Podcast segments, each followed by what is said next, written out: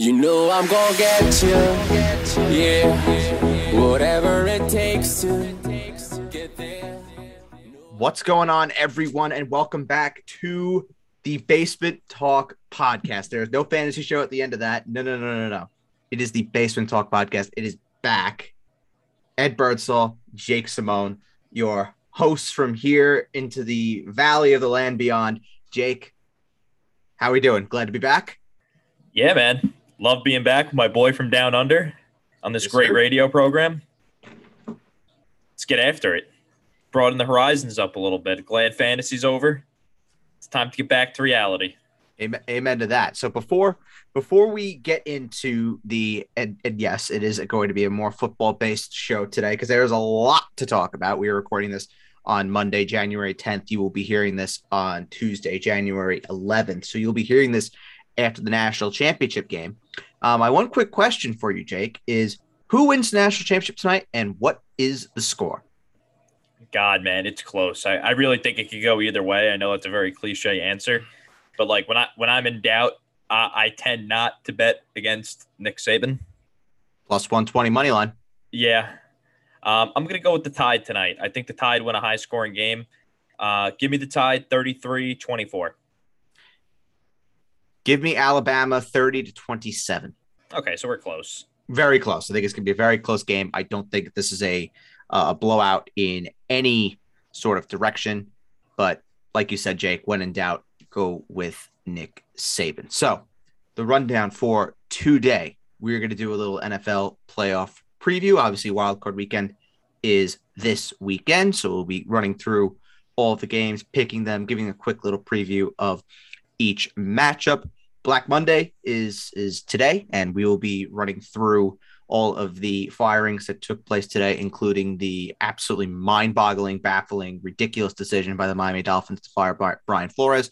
We will get there in a little while, but first, we have to talk about th- th- that Chargers and Raiders game that took place Sunday night, and the absolute mayhem that it was. The Raiders, they really did their best to lose this game.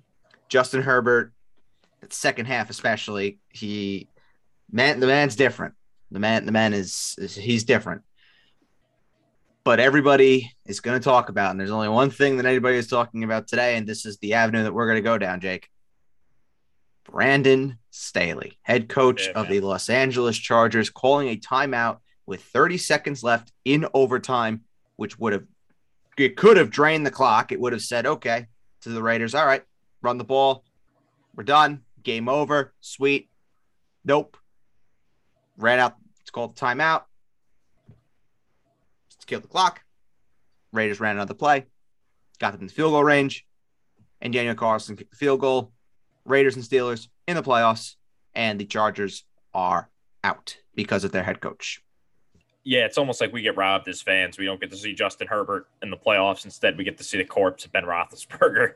I, I Um, literally said last night, everybody loses in this situation. every, Nobody everybody wins. does lose, but um, it, it almost seemed kind of like Staley had too much pride to go to the playoffs just based on a tie. It's like he he would rather not go if it meant kind of tying a game that the rate that the Chargers should have lost. Whereas the Raiders were doing the smart thing. I personally thought that both teams should have set out to tie from the beginning. I didn't think there was really much to gain from playing that game other than a player getting injured that could help you win the whole thing. So if you know that you can both make the playoffs and you don't need to risk getting hurt, it sounds like a perfect world, right?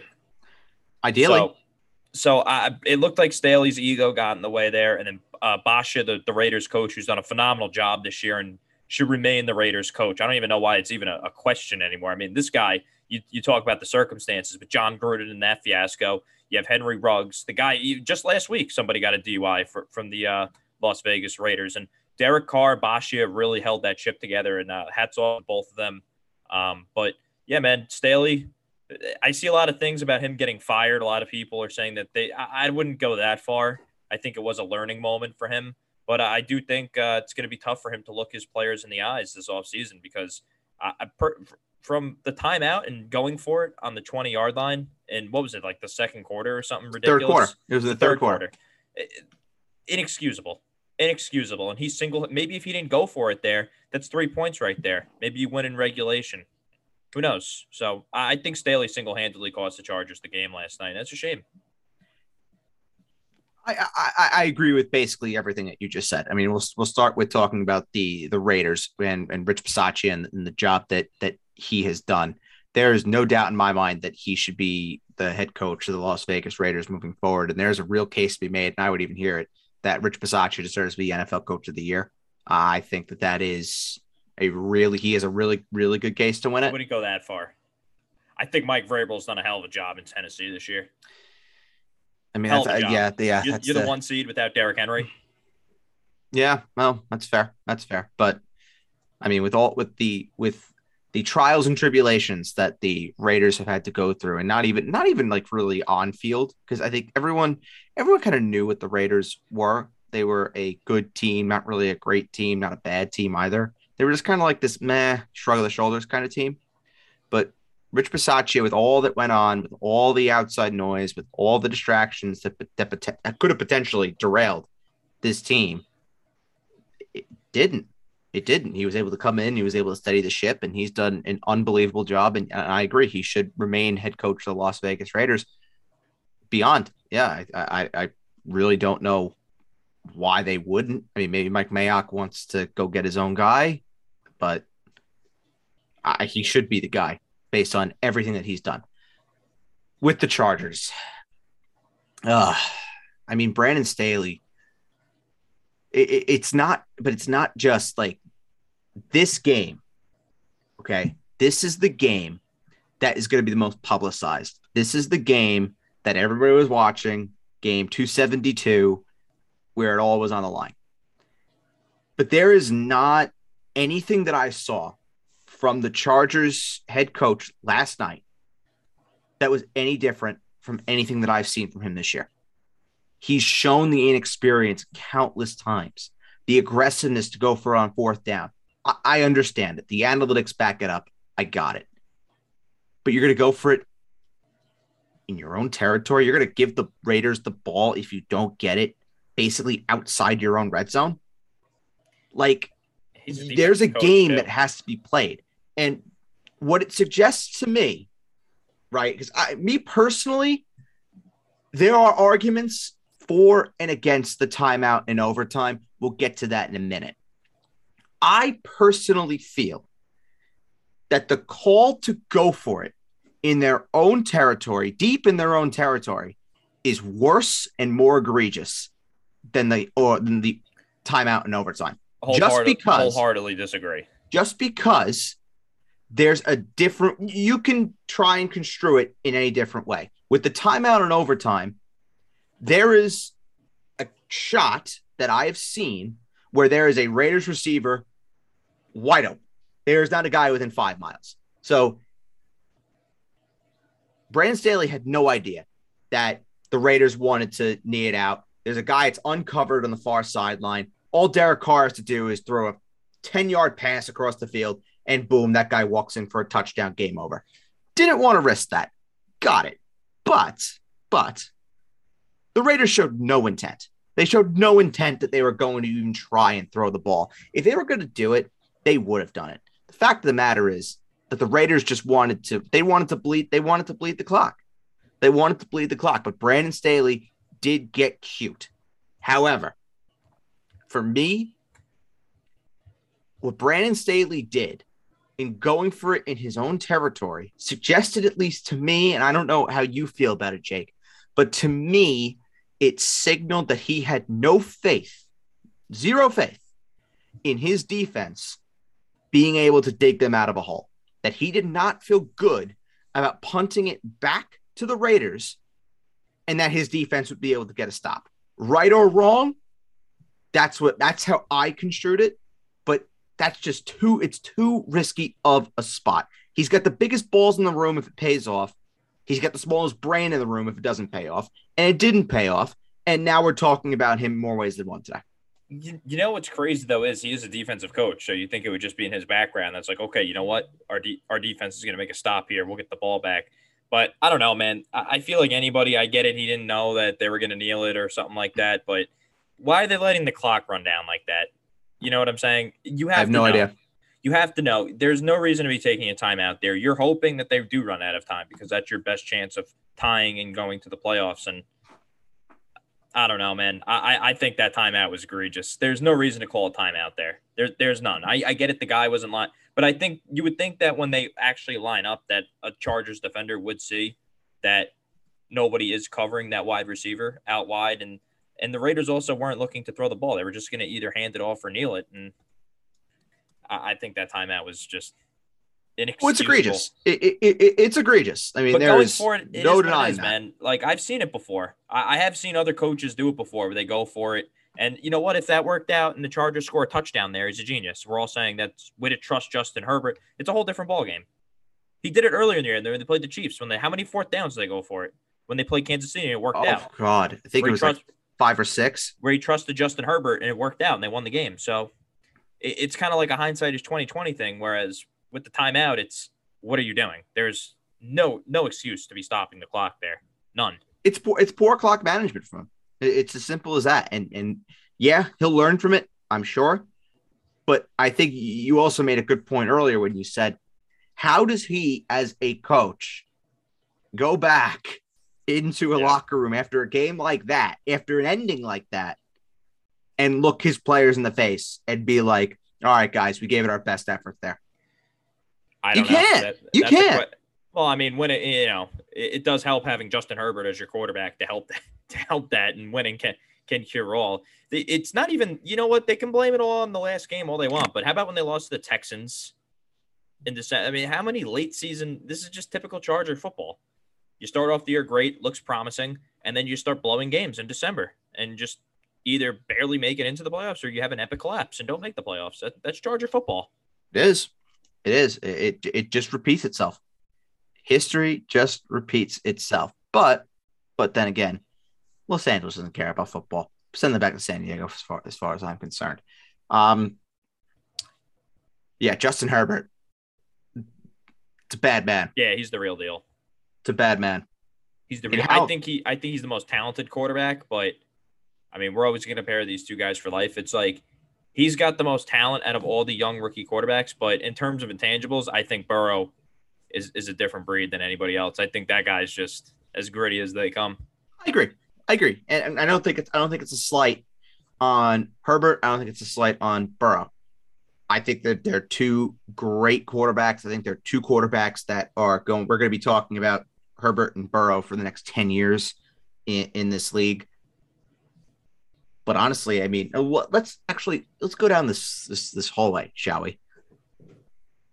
If you had to pick one that would have the better success in the future, given their current setup, who would it be? Burrow or Herbert? What are we measuring success by? Winning Super Bowls, like statistics. Getting far into the playoffs, individual accolades, team Uh, accolades. I'm I'm gonna go with Joe Burrow because because of the landscape. I mean, listen, he doesn't have Patrick Mahomes in his division. That's for starters. True. And also, I kind of like the the whole infrastructure of Cincinnati as opposed to the Chargers. I mean, we saw it last night that that Brandon Staley can be a negative uh, rather than a positive in games. And whereas Zac Taylor, I feel like yes, he's not the world's greatest coach in the world, but we have to give credit to where it's due. I mean, Cincinnati was a disaster when Zac Taylor took over for Marvin Lewis, and they have they have rebuilt it. They they sure have. It, there, there's no denying that. They drafted well, and the division, like I said, we don't know what what the Pittsburgh Steelers will look like with Ben Roethlisberger retiring at the end of the season. Lamar Jackson, who knows about him? He he missed what two months at the end. And when's the last time we seen Lamar Jackson? Halloween. Yeah. You know we don't we know we haven't them. seen him since I think probably Thanksgiving. At least. Exactly. Who's to say Lamar Jackson's career can't be like a Michael Vick's to a lesser extent, where injuries with the mobile scrambling quarterback can just derail the whole operation for the team? And Cleveland is Cleveland. Um, you know, I don't love Baker Mayfield. I think that um, I wouldn't. I don't think he's a starting quarterback anymore. Um, to be completely honest with you, I, I wouldn't want him starting for my team. I'll tell you that much. Um, Mine neither. so I just think that division is very winnable. Whereas the Chargers division, you got Patrick Mahomes, Denver. If they get a quarterback, they're definitely better than the Chargers. I think we agree. Oh yeah, we agree. We absolutely agree. We agree there. And then there's the Raiders, who I it just doesn't seem to matter what's going on with the Raiders. They'll find a way to win their eight to ten games a year. Yeah, yeah, and and and and you know, it's it's credit to credit to them. They find they find ways to win games, Somehow. and that's and really, really, what it comes down to is, and I I think we we we may agree on this is it's not necessarily the best team that ends up winning. It's always going to be the team that catches fire at the right time. Like last year, I don't think a whole lot of people were saying, or at least openly, that Tampa Bay was a better team than Kansas City was. I think a lot of people Yep. just said, "Oh, Kansas City with Mahomes, Kelce, Tyreek, uh, Tom Brady over the hill. He hasn't come against this sort of beast." And the Chiefs win another Super Bowl. You're right though, because Tampa Bay started off the year. It was like, you know, what's Sluggish. going on there? Did Brady make a mistake? Mhm. And then in December, we're all like, okay, keep an eye on Tampa Bay. They seem to be clicking at the right time. And then next thing you know, there they are in the Super Bowl. Yeah. And then the pass rush is the difference there. So you, you're right. And with I mean, and look, I'm not saying that the Raiders are going to be a Super Bowl team by any means. I mean, No. they're playing Cincinnati, and we'll get to we'll get to them uh, in a in a little while. But it's the Raiders just got everything right, and I'll, I'll even say I'll even go as far as to say this, especially in that first half, the Raiders were the only team that showed up. Oh yeah, the Chargers didn't show up to start the game. No, no, we're we're probably talking about an an entire different game. If the Chargers make a couple plays, make a couple catches in in the first half that they that they didn't make, Mike Raiders Williams, complete. Yeah, Mike Williams was invisible. Keenan Allen was invisible, and for a large portion of that second half, Austin Ekeler was in, invisible after having two No, yeah. touchdowns in the first half. yeah, they were completely one dimensional in the second half. The. Chargers, they completely neutralized Austin Ekeler, made him one dimensional. So, yeah, it was a good story for the Raiders. I unfortunately um, think it's ending this week, but good for them. Yep, it's good- good for them. They they they have overachieved in every Big sense of the word. And for the Chargers, it is uh, it is back to back to the drawing board for uh, for them. Uh, before we move on to talking about the coaches, and this is actually a good segue in talking about the coaches. Jake, give give us the pros and the cons for the Chargers if they were going to fire Brandon Staley. Uh, I think that's a the cons is you just look like a giant mess. You just hired the guy last year. It's a first year coach. You it wasn't like they won three games this year. All right, they were a hair away from getting to the playoffs. So Nine win team. exactly, you don't need to completely start over again. You don't want Justin Herbert to have his third coach in three years. Um, and uh, learn. I don't know. That's ridiculous. As for a positive, I guess it would be the most attract, attractive job on the market, but I mean, would it be really? I mean, you're, you're going to your this. You just fired a guy after a year after nearly making the playoffs, and you could be act. It could look bad to candidates where you act very irrational just for firing a guy after one. You know, see what I'm saying? It's not a good look right there. Who's to say you wouldn't do that to another candidate if something like that were to happen to them and you wouldn't remain patient? So I can't really think of too many positives. He's not getting fired. I think we can move on. Yes, let's let's move on, shall we? Let's go and talk about Black Monday and the day that it was. So, in terms of coaches that were fired today, Mike Zimmer of the Minnesota Vikings, Vic Fangio of the Denver Broncos, Brian Flores of the Miami Dolphins. The Jags opening has been there for forever. Uh, we'll still talk about the Jaguars as one of the uh, the openings uh, Matt Nagy of the Chicago Bears, the end of uh, of an era, necessar- necessarily error Error. error Error is for right. the Chicago Bears, and the two teams that didn't make any firings today, which I think were a little bit of a surprise to some people. Uh, the New York Giants with uh, Joe Judge, and then the Houston Texans with uh, David Culley. Yeah, I, I think Culley's gone. I- I, can't see him. I think you know what they're doing right now. They're gauging Josh McDaniels' interest, and then maybe Josh McDaniels is like, you know what, give me a call next year. well, we'll see. Get some better players first, and we could have we could talk, and then maybe they'll keep Culley around for another year. I mean, it's it's it's quite possible. It, it, it is quite possible. I mean, let's start let's start with the Vikings. And by the way, how we're gonna how we're gonna do this is we're just gonna kind of go through uh, each and just kind of talk about each team and where they are and then you know kind of figure out how desirable the place they are, and then maybe give some candidates that would be uh, that would be good fits there. So for the uh, for the Vikings, they're in an interesting, I think, sort of spot where they don't necessarily have to tear it down, but if they yeah. wanted to tear it down, they could. I, I personally thought they made a horrible decision letting go of Mike Zimmer and their general manager. I thought the Vikings have had some great drafts the last like two or three years. Yeah, Zimmer and Rick Spielman have done an Rick unbelievable Spielman job done, in terms of crafting that team. Exactly. So I thought they made a mistake. I think this is a win now team. I think you hire a coach that has, you know, it's tough to say a proven winner because you're not going to go out there and hire like a, uh, like a Bill Bill Cowher. We're not talking about those kind of type of candidates. I think you need a coach that's coached before with that locker room for sure. And um, I think that's the most desirable job right now in terms of just winning right away. You look at that, that offense is just loaded right there. I mean, I'm not the biggest fan of Kirk Cousins in the world, but they have pieces and it's a pretty winnable division too. Outside of the Packers, is Detroit or Chicago moving the needle?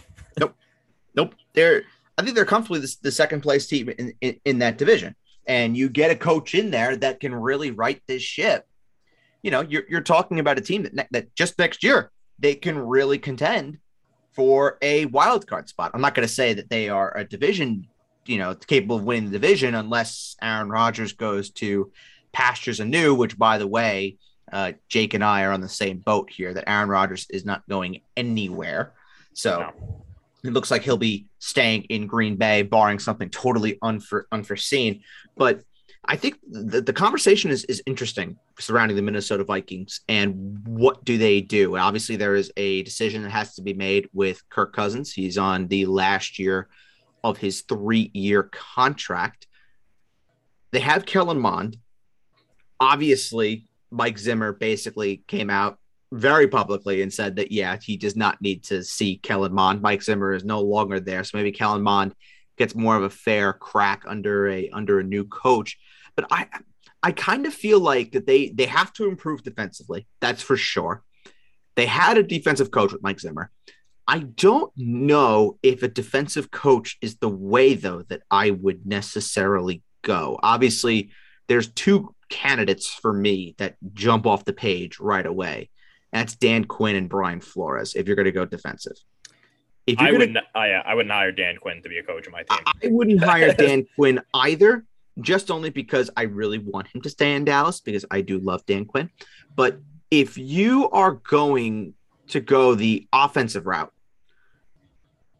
and, and I think he's going to be a candidate that I mentioned for a lot of these teams because he's a guy that, from what I understand, has gotten a lot of traction, and that's Kellen Moore. Because a young, a you could go uh all you want. From what I know, that there are a lot of teams that really, really like Kellen Moore. And then one one under the radar one and one that's a little bit close to home for the Vikings. And this is one that maybe is a bit outside the box. How about Nathaniel Hackett, the offensive coordinator for the Green Bay Packers, offensive coordinator for Aaron Rodgers, if they're going to go for a first time hire, which I mean they did they did with Mike Zimmer. So I mean, are, is there more of an established candidate out there? Flores is probably that guy. Maybe if they wanted to go really, really, really basic, you go Jim Caldwell. But again, I think that that's one that's not really super inspiring by by any means. But I, I just think for the Vikings that an offensive hire is probably what they need. If that there is a guarantee that you can go in and you can bring in somebody that is has a really, really strong defensive acumen to help that defense. That defense just got carved apart this year. I have three names for the Vikings okay. that I would definitely interview. Number one, I think Brian Flores. That's the perfect spot for him. Yeah. Perfect spot. Mm-hmm. Um, I would do anything in my power to get Brian Flores in the building. Uh, number two, how about Byron Leftwich, the offense yeah. coordinator for the Tampa Bay Buccaneers? I think that makes sense. Mm-hmm. Um, you know, similar style of quarterbacking from Tom Brady and Kirk Cousins. Sure, could be a match there. A lot of lot of talent, um, similar to Tampa Bay's offense. So um, right there, and sticking with Tampa Bay, um, I think it's time Todd Bowles maybe gets another look to be a head coach somewhere. But it seems weird with him because I think he's kind of like that coach in waiting in Tampa Bay when Bruce Arians decides to step aside. I think he'll hand the job over to Todd Bowles. Um, so I, I would say those are my top three uh, choices for that particular opening. Very interesting that you, that you say that Bowles is the is the guy in in waiting, just because I, I kind of feel like that could be the sort of that could be the, the job for Leftwich. No, I think If Bowles, Leftwich stays. If yeah, but Bowles, stays. but Bowles is like a son to Bruce Arians, man. That's true. That, that is true. That I is think true. Bowles is the guy there. I think Bo- Bowles wasn't too aggressive in interviewing for jobs last year either. Um, I don't know, man. Yeah, He, I, he deserves another shot too. Listen, it didn't work out with the Jets, but I think he deserves another shot to, to be a head coach somewhere. I really do. Yeah, I, I do as well. I do as well. I, he he's proven himself with with Tampa Bay. Like you mentioned, he has not. He hasn't even been aggressive this year. Like you mentioned him The Raiders. linked with the Jags job, but uh, you know, outside of that, you really haven't heard him named with any of these other openings outside of the Jags. Um, but with Leftwich, you know, he's being linked with a lot of different spots, and and and both of them deserve opportunities to be uh, to be head coaches. And um, yeah, I think Leftwich Leftwich could be a uh, a good spot in uh, in Minnesota. But yeah, I think we both agree that Brian Flores is probably the, the, the he's the cream of the crop hire for for any team, let alone just the Vikings. I, I you know, yes, I think Flores should have kept his job, but I think people think Flores is a lot better of a head coach than what he is. Like, you know, he's a good coach, but he's not exactly, uh, you know, uh, like a Mike Tomlin. He's not exactly like a, uh, I would even say Pete Carroll, but who knows Pete Carroll nowadays. Um, you see what I'm saying? That upper echelon of coaches, I don't think Flores is in that group. Um, Uh-uh. I wouldn't put him Look in the, the, same category. I wouldn't put him in, in the same category as a Tomlin or a McVay or Andy. Belichick, Andy Reid. No, I wouldn't put him in that. But would I put him in the category below with coaches like Cliff Kingsbury, with um, maybe t- not not as high, but maybe in the same in the lower end of the group as Kyle Shanahan? Maybe Yeah, maybe. maybe. I, I think I think that's probably where I'd put him. He's like, if you're grading it on a scale of like A coaches being Tomlin, Reid, Belichick, McVay, then B coaches being you know Kingsbury, maybe Mike McCarthy, you'd put you put in that group. Brian Flores would probably be in that in that low tier B group, if not the top of like the C tier group of, of of coaches. Fair. I mean, he he did go eight and one. He did go eight and one. Yeah, over, but listen, over his he- last nine he, he beat the Jets twice, the Texans, the Saints with Ian Book. Fair. I mean, what are we doing here? like, Fair. Hey, he he did also beat the Patriots. beat the Patriots twice. Yep, and his reward for that was he got fired. Yeah. But there were there were there were rumblings there in in Miami that there was just a clear difference of uh, of opinion in terms of Yeah. how they wanted to proceed, especially especially at, at, quarterback. It reminds me a little bit of when. Do you remember when Doug Marrone left the Buffalo Bills a couple years ago, where they had Yeah. a nine and seven season? It was looking like the arrow was pointing up over there, and everybody was like, "Huh, that's odd." And then it turns out that he was, you know, having some issues behind the scenes that we didn't know about. To be, and then he didn't get a job after that. Right. Right, and th- this could be very very similar. Only Flores is is going to get a job. I, mean, I don't think I don't think that's a lock. I don't think that is a sure bet. I don't. I do. We don't know I the do. full story. We we do not know the full story of what Fair. went on there.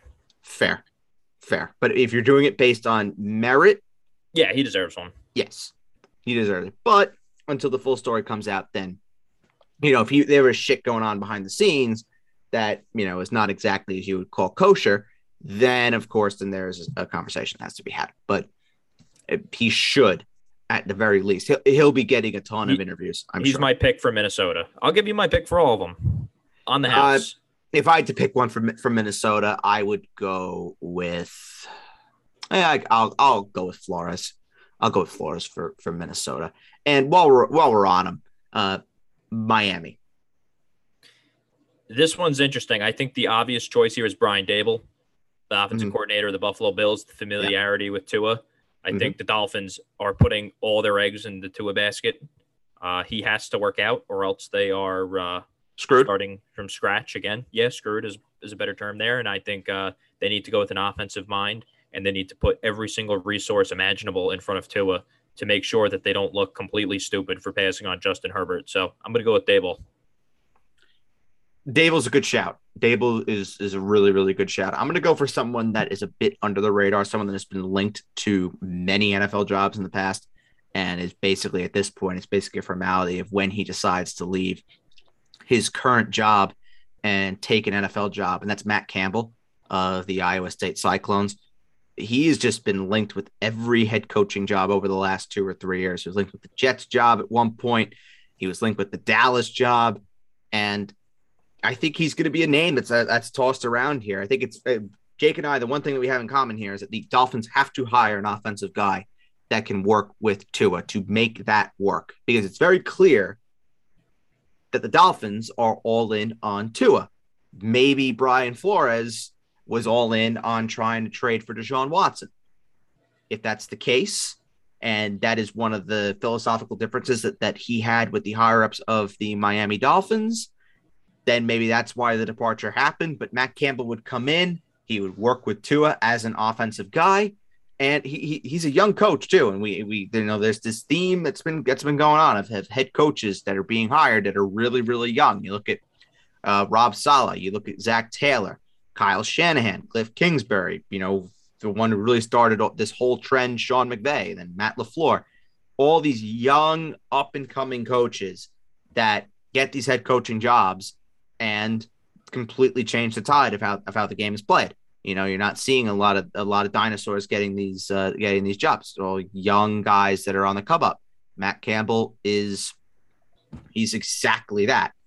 And you know, if you're looking for a guy that's going to motivate, a guy that's going to be a leader, that's Matt Campbell. That's Matt Campbell. He has generated rave rave reviews at Iowa State, and I mean, he's a three-time Big 12 Coach of the Year winner, I believe it is. So Yeah, it's I a mean, good he's, got, he's got the accolades behind him as well. Yeah, if he wants a job, he'll get one. Yeah. Yep, that that's that's kind of how I viewed Lincoln Riley for a long time. Was Yeah, if Lincoln now Riley ain't. wanted wanted to make the jump from Oklahoma to the NFL, he could have had his pick. He could have had his pick, but he decided to to go to uh, to USC. Denver, Denver, they are a quarterback away. I feel like this is a team that has everything in place. They just need to find a quarterback that is going to get them over the hump. If it's going to be if Aaron Rodgers does leave Green Bay, I'm not saying that he's going to. I'm just speculating here. We're just going to play devil's advocate. If Aaron Rodgers leaves Green Bay, goes to Denver, oof. Oh my God, that AFC West would be would be great. But he has to he has to have a coach there that would be all in on that. And I mean, I guess if, if Nathaniel Hackett makes a lot of sense That's my pick. if they are gonna go if they're gonna try and lure Rodgers to get his offensive coordinator there as, as a head coach. That could be very interesting.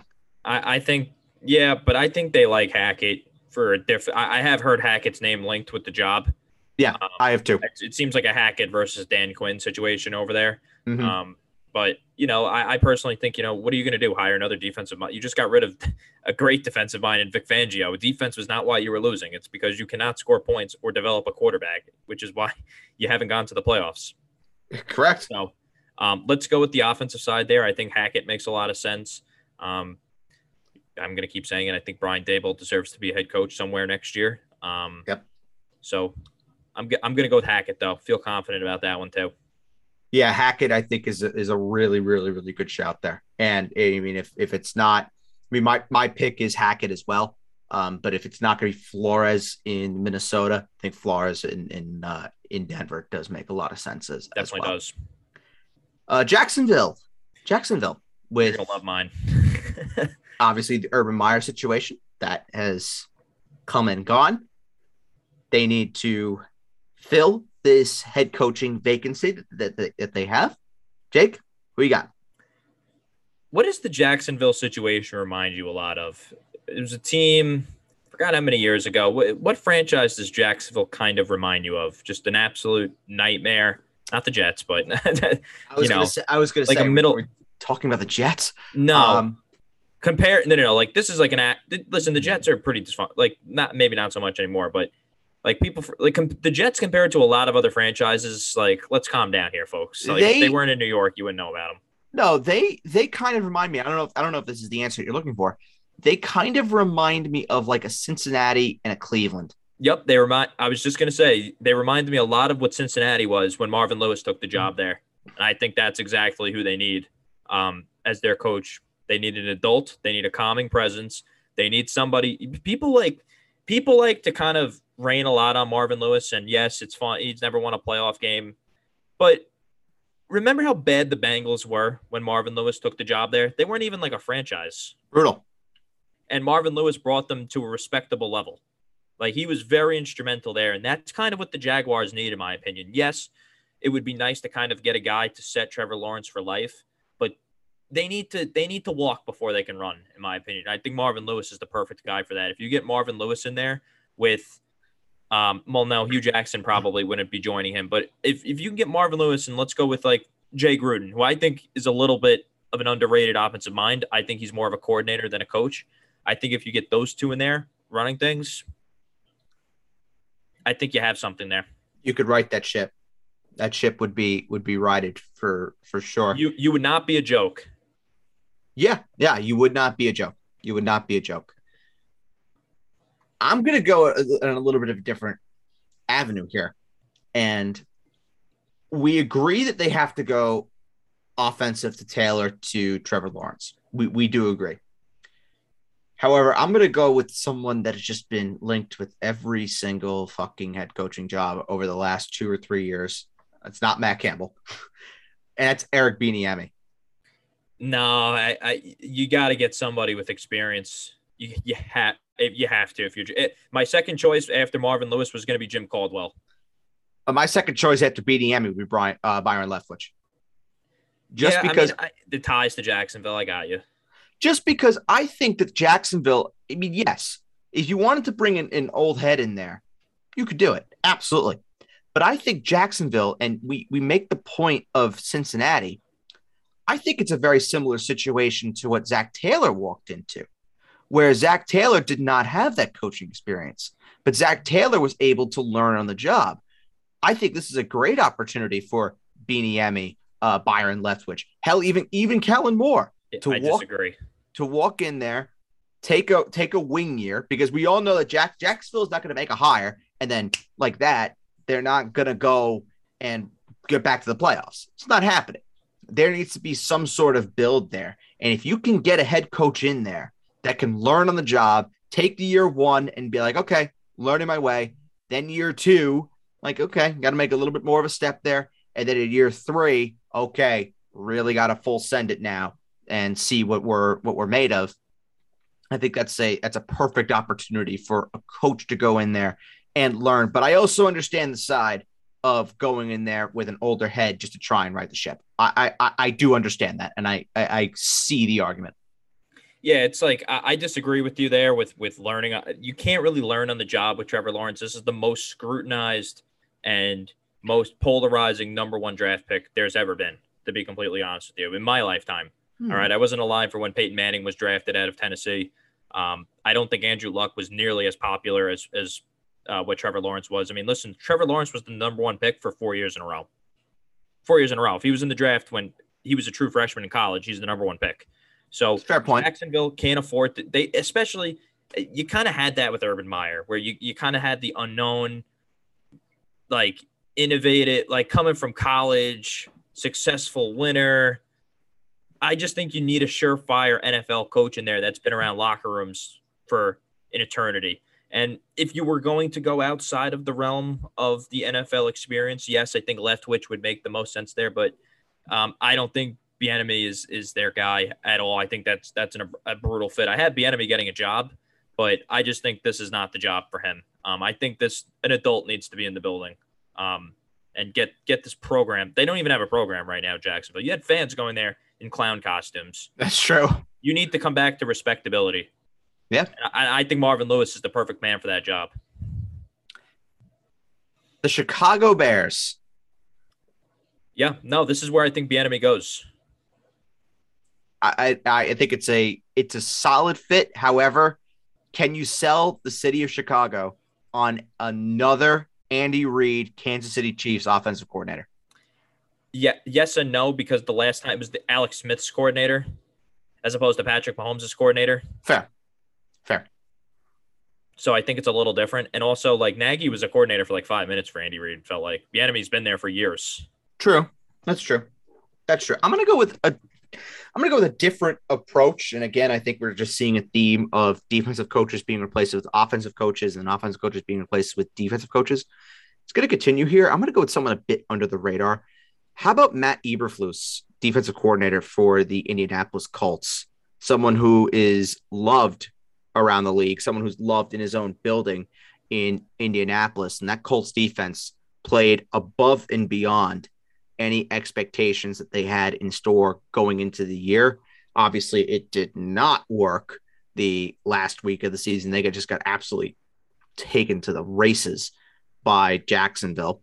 So maybe that puts a little uh, bit of a dent into his uh, head coaching uh, candidacy there. But yeah, I think Eberflus, if you want a guy that's going to come in there and build on a strength, which is the Bears defense, and tailor a little bit to your best player, which is Khalil Mack, I think it's a hire that, that that that makes some sort of sense.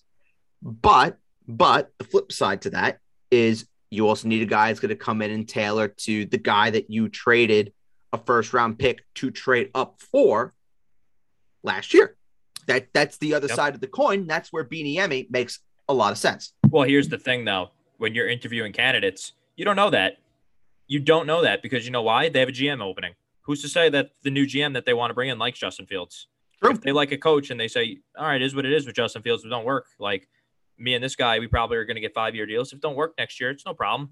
We'll have a first round pick the next year. We'll eat not having a first round pick this year. We'll get our own guy in here. If Justin Fields doesn't work out. So It's true. Eberflus is a nice shout. I think he's uh he was a name that was on a lot of coach. I feel like every team almost interviewed him last year A lot, a lot did. and he's got very good reviews around the league. I, th- I think that's a really good shout. A little bit of a sleeper though for Sure. the Chicago job that I thought about. I don't know why. Hasn't it always been talked about that that was Jim Harbaugh's dream job in the NFL? Yes. Yes. Interesting. Big That Ten is- guy. That has been a spot. I think he stays at Michigan though. I really I do. think he all stays at Michigan too. I think all that's hoopla. I do think the too. j- I think the job that Jim Harbaugh is would come out of retirement for. Call me crazy. I think Jim Harbaugh wants to go back and coach the 49ers one day.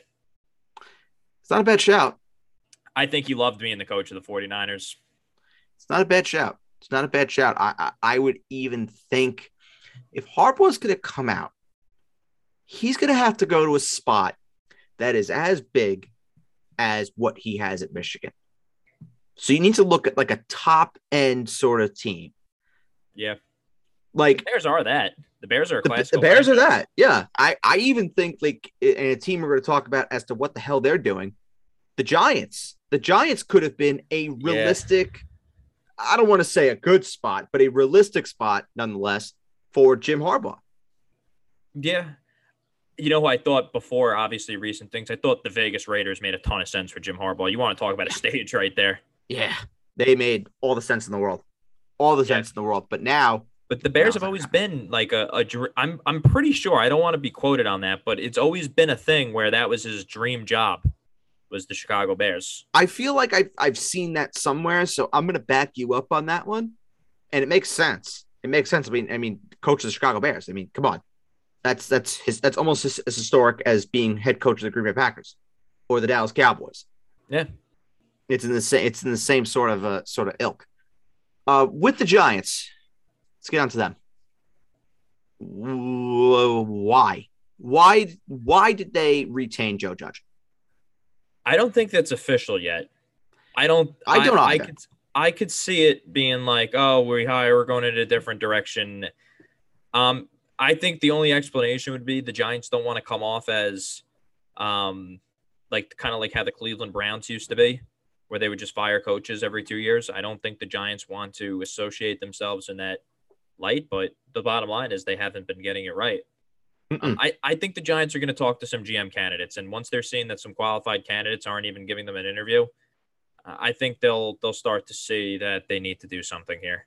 They got to do it sooner rather than later.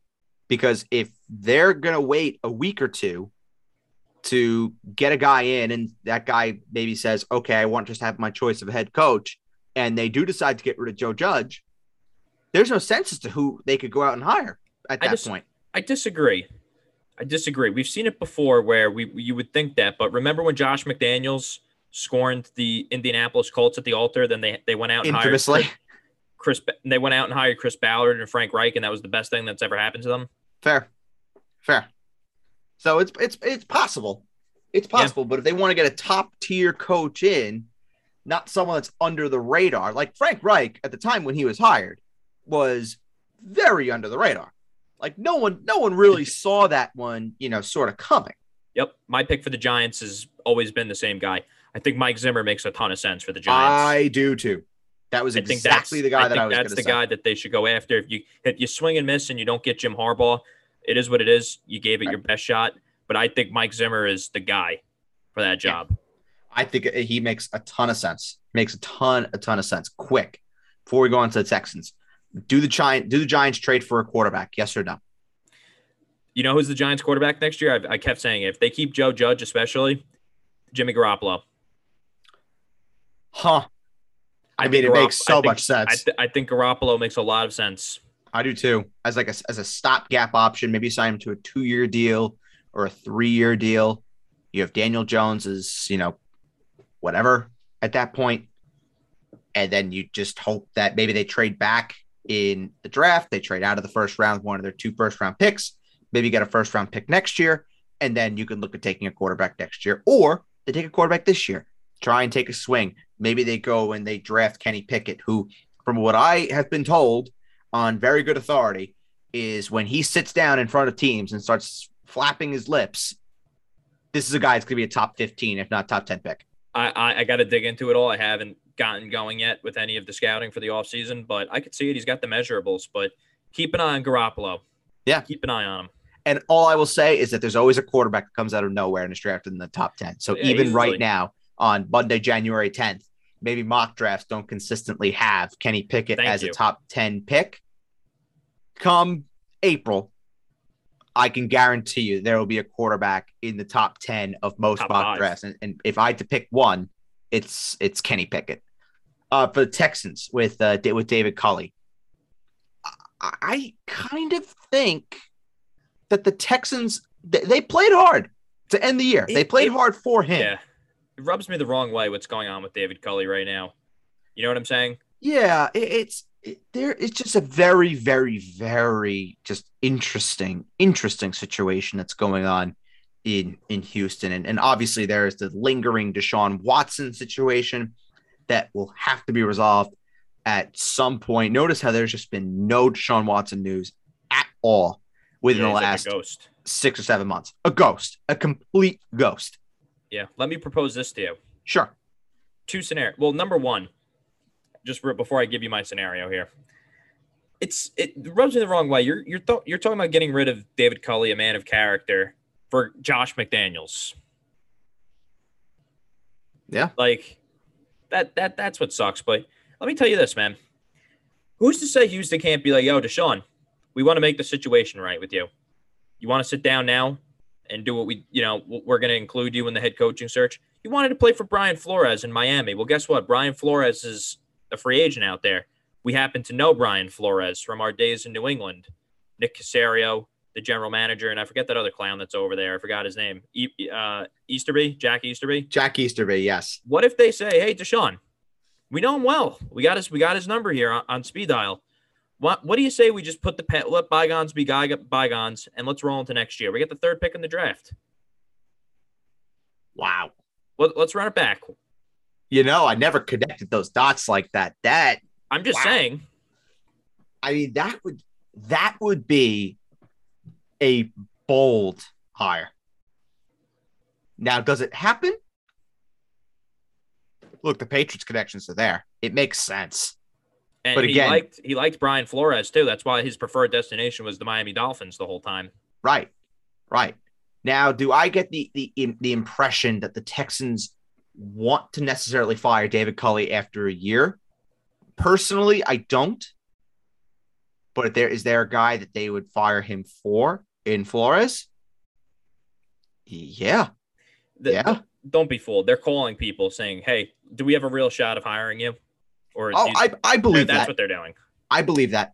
I believe that. And I think they're calling every top offensive guy that there is, and then all the top defensive guys that there is. So Flores, you know, you said McDaniels before. I'm sure that they've talked to Byron Leftwich at some level. Maybe they've talked to Todd Bowles. Maybe they've talked to Mike Zimmer. They're calling some of the top candidates out there. I'm sure of that. Yeah. All right, so let's go to the playoffs. Let's go to the playoffs. We're going to run through each of each of the games, and we are going to pick a winner, and then we are out of here. So, start with Saturday, 4:30. Raiders and the Bengals. Jake, pick a winner and why. I'm the biggest Joe Burrow fan outside of Cincinnati. Joe Burrow. Uh, Cincinnati wins because of Joe Burrow, Ja'Marr Chase. That's all I need to say. Cincinnati wins for me. I think Joe Burrow and Ja'Marr Chase have big days. I think Joe Mixon has a big day as well. I say the Bengals blow out the the Raiders. Blowout. It's a romp. Yep, I agree as well. Uh, Patriots and the Bills, eight fifteen on Saturday. This is gonna be a really interesting, interesting game.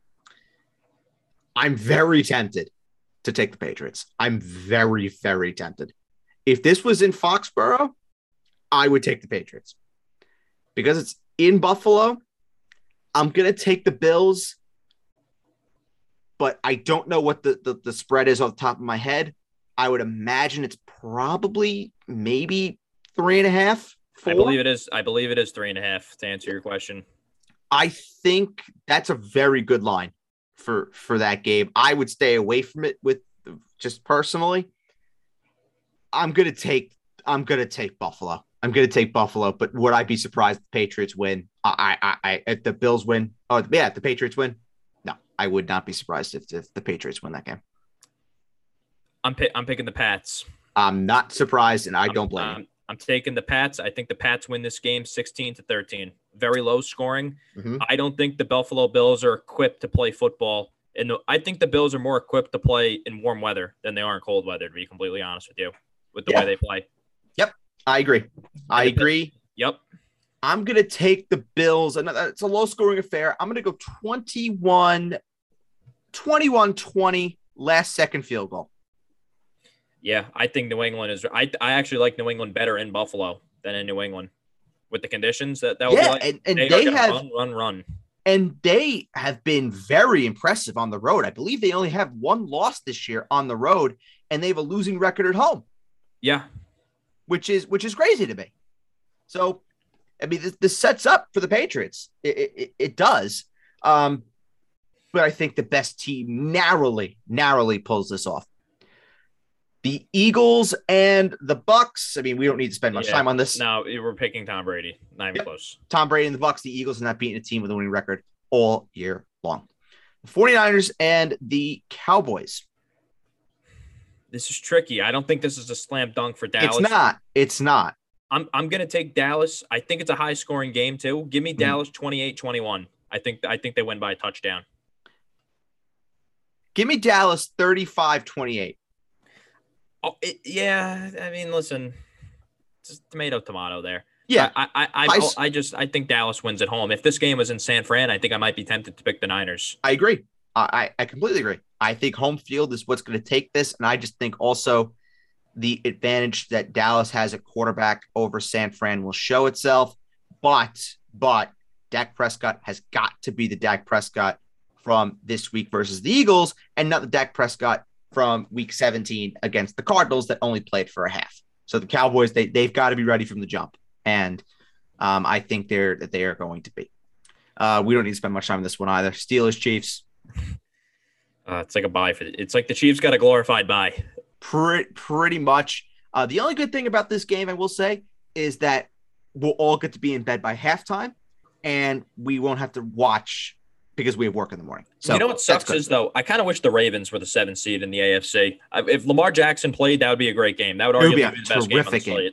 it would anybody anybody but the Steelers. It would have been a Yeah, it's game. just like enough. Exactly. Uh, and for for me, this is the game of wild card weekend. Monday night, Cardinals, Rams. Give me the Rams. Give me the Cardinals. The Cardinals have been one of the most inconsistent teams second half of the year. I know. Give me the Cardinals. The world thinks the Rams are unbeatable. All the pressure will be on the Rams in that game. I Monday see. night, I, the world watching. Give me the Cardinals. And also, Re- Cardinals beat them the first time. The Rams beat them the second time. Give me the Cardinals. Isn't DeAndre. Hopkins, is, is DeAndre Hopkins supposed to play on Monday out of curiosity? they're hoping. They're hoping, hoping? that he's going to play, which would be a big help. and JJ Watt is also activated off the injured reserve too. Yep. And Chase Edmonds will be will be back there as well. So they're going to have a James they're going to have too. their array of of options for Yep. Monday night. Give me the Cardinals. Give me the Cardinals. You got to pick some upsets, man. You don't have a single upset on your on your whole pick. I, if, Uh, on- if there is if there are two upsets on here that I could realistically see happening, it's the Patriots over the Bills and the 49ers over the Cowboys. I think the Cardinals win on Monday night. Give me the Cardinals. I'm a big fan of Kyler Murray. I think a lot of people forgot how good Kyler Murray was. He also looks a lot healthier um, now than when he did coming off of injury. Give me Kyler. The world, Kyler- everybody thinks the Rams are so good. Let me tell you something, man. Are they really that much better with Matthew Stafford than they are with Jared Goff? Me No. personally, I think they're a, a fraction better with Matthew Stafford than Jared Goff. They're maybe 15% better. Yeah, Maybe. Maybe. Get- give me the Cardinals pulling And- off the upset on Monday night. And we've seen Matthew Stafford in the playoffs before. Not and good. and he's not been all that good. So maybe that is an opportunity for uh, for an upset uh, there. So before we go, Jake, um, let's have a song, shall we? So what, what what's a song that you've been listening to lately? Um, that's a really good question. I don't really know. Um, I don't really listen to music that much anymore. I think a song that I've been listening to a lot lately. Um, I'm going to the Kane Brown concert. On Sa- I'm gonna miss the Hmm. Patriots game on Saturday night. As crazy as that sounds, I'm gonna be at a I'll concert. keep you informed. yeah, I'm gonna have to. I mean, it's gonna be tough, but it is what it is. I mean, if I knew that it'd be Patriots Bills, I don't know if I would have bought tickets, but whatever. Um, I like the song uh, "Rodeo" by Kane Brown. Mm, that's a good song. I, I don't That's know a- if you like that one. That's a very, very, very good song. Uh, for for me, what I what I've been listening to uh, lately is to Hank. It's on uh, Hixtape Volume Two. It is uh, Hardy, Brantley Gilbert, and uh, Colt Ford. Just wanna say, yeah.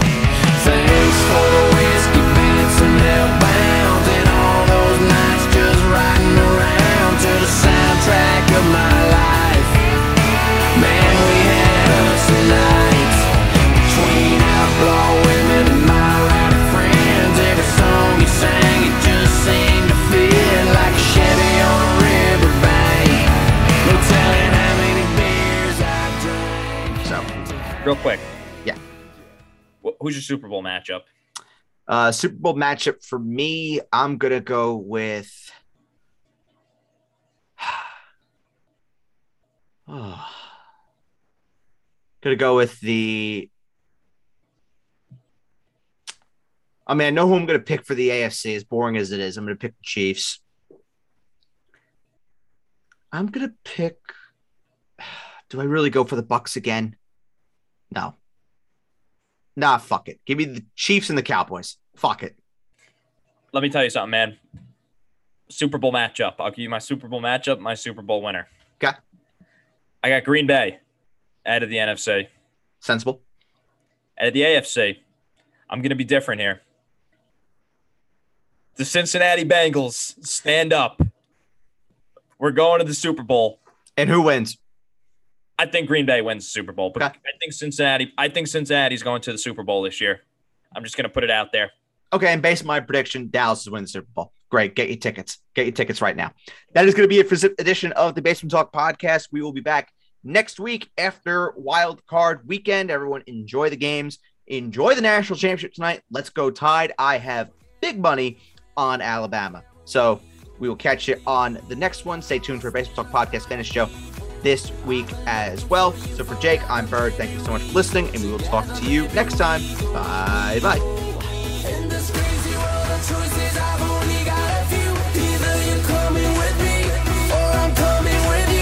sci-fi